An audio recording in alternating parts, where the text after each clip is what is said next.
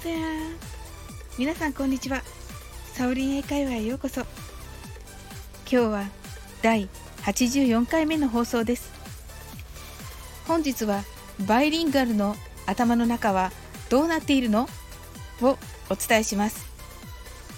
皆さんは英語脳という言葉を聞いたことがあるでしょうか？これは聞いた英語を頭の中で日本語に翻訳せずにそのまま英語で理解できる脳のことです。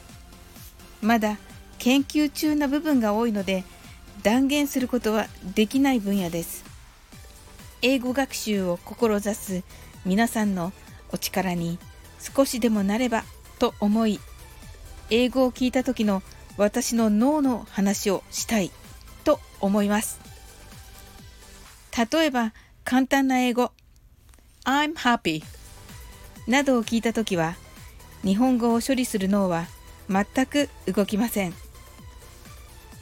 英語で聞いたままを感じて理解しています。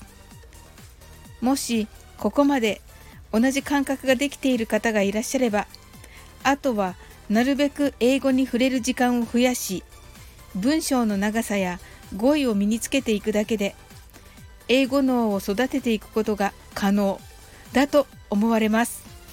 では例えばアメリカのホームドラマやハリウッド映画などを見た時はどうでしょうか？この時の私は開始5分から10分の間字幕と音声を交互に見て半分は目から入る文字認識と耳から入る英語を照らし合わせて理解しています。つまり英語半分日本語半分の脳です。ところがさらにそこから5分経った。開始15分。私の目は英語を追わなくなり英語を聞いて英語の脳だけが動きます。イメージ的に言いますと日本語の脳はうたた寝をしているというような状態です。何らかのヒントになれば嬉しいです。さて今日は先月の6日にいただいたコメントのお礼をお伝えしたいと思います。SNS× 法律で副業力アップ金のアザラシ塾さんです。サウリンさんいつもありがとう。カタカナ読みで英語って良いですよね。クリスマスまでに歌えたら素敵アザラシ。アザラシさんありがとうございます。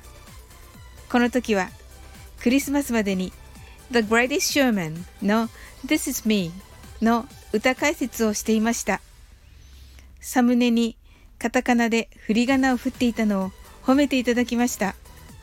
めっちゃ嬉しいです。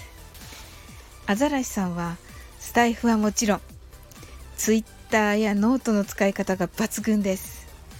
スタエフも1万4000回再生されているすごい方です。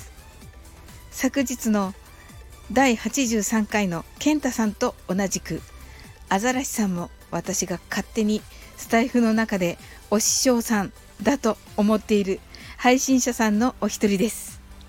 アザラシさんは現在司法書士という法律の専門家として活躍されています。以前は塾の講師として何人もの受験生を救ってきました。スタイフの配信はみんなで一緒に強みを生かして上を目指そうというメッセージが多く本当に尊敬しかありません。アザラシさんいつもありがとうございます。